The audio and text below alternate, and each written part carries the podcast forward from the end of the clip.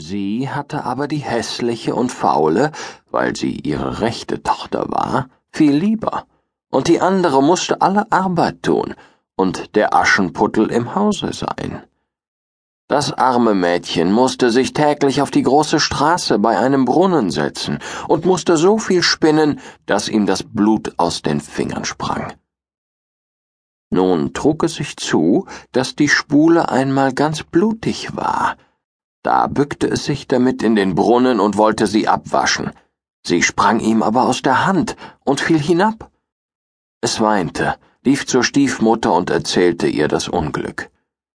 Sie schalt es aber so heftig und war so unbarmherzig, dass sie sprach Hast du die Spule hinunterfallen lassen, so hol sie auch wieder hinauf.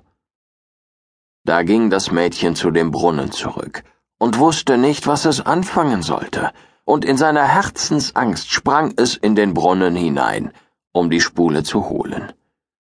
Es verlor die Besinnung, und als es erwachte und wieder zu sich selber kam, war es auf einer schönen Wiese, wo die Sonne schien und viel tausend Blumen standen. Auf dieser Wiese ging es fort und kam zu einem Backofen, der war voller Brot, das Brot aber rief Ach, zieh mich raus, zieh mich raus, sonst verbrenn ich. Ich bin schon längst ausgebacken. Da trat es herzu und holte mit dem Brotschieber alles nacheinander heraus. Danach ging es weiter und kam zu einem Baum, der hing voll Äpfel und rief ihm zu Ach, schüttel mich, schüttel mich, wir Äpfel sind alle miteinander reif. Da schüttelte es den Baum, dass die Äpfel fielen, als regneten sie, und schüttelte, bis keiner mehr oben war. Und als es alle in einen Haufen zusammengelegt hatte, ging es wieder weiter.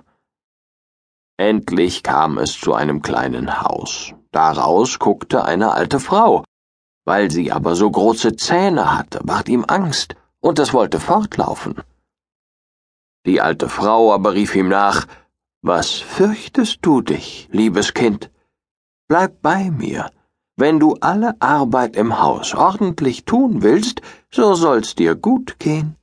Du musst nur acht geben, dass du mein Bett gut machst und es fleißig aufschüttelst, dass die Federn fliegen, dann schneit es in der Welt, denn ich bin die Frau Holle.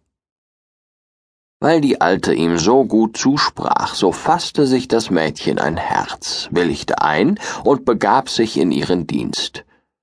Es besorgte auch alles nach ihrer Zufriedenheit und schüttelte ihr das Bett immer gewaltig, auf dass die Federn wie Schneeflocken umherflogen. Dafür hatte es auch ein gutes Leben bei ihr, kein böses Wort und alle Tage Gesottenes und Gebratenes. Nun war es eine Zeit lang bei der Frau Holle. Da ward es traurig und wusste anfangs selbst nicht, was ihm fehlte.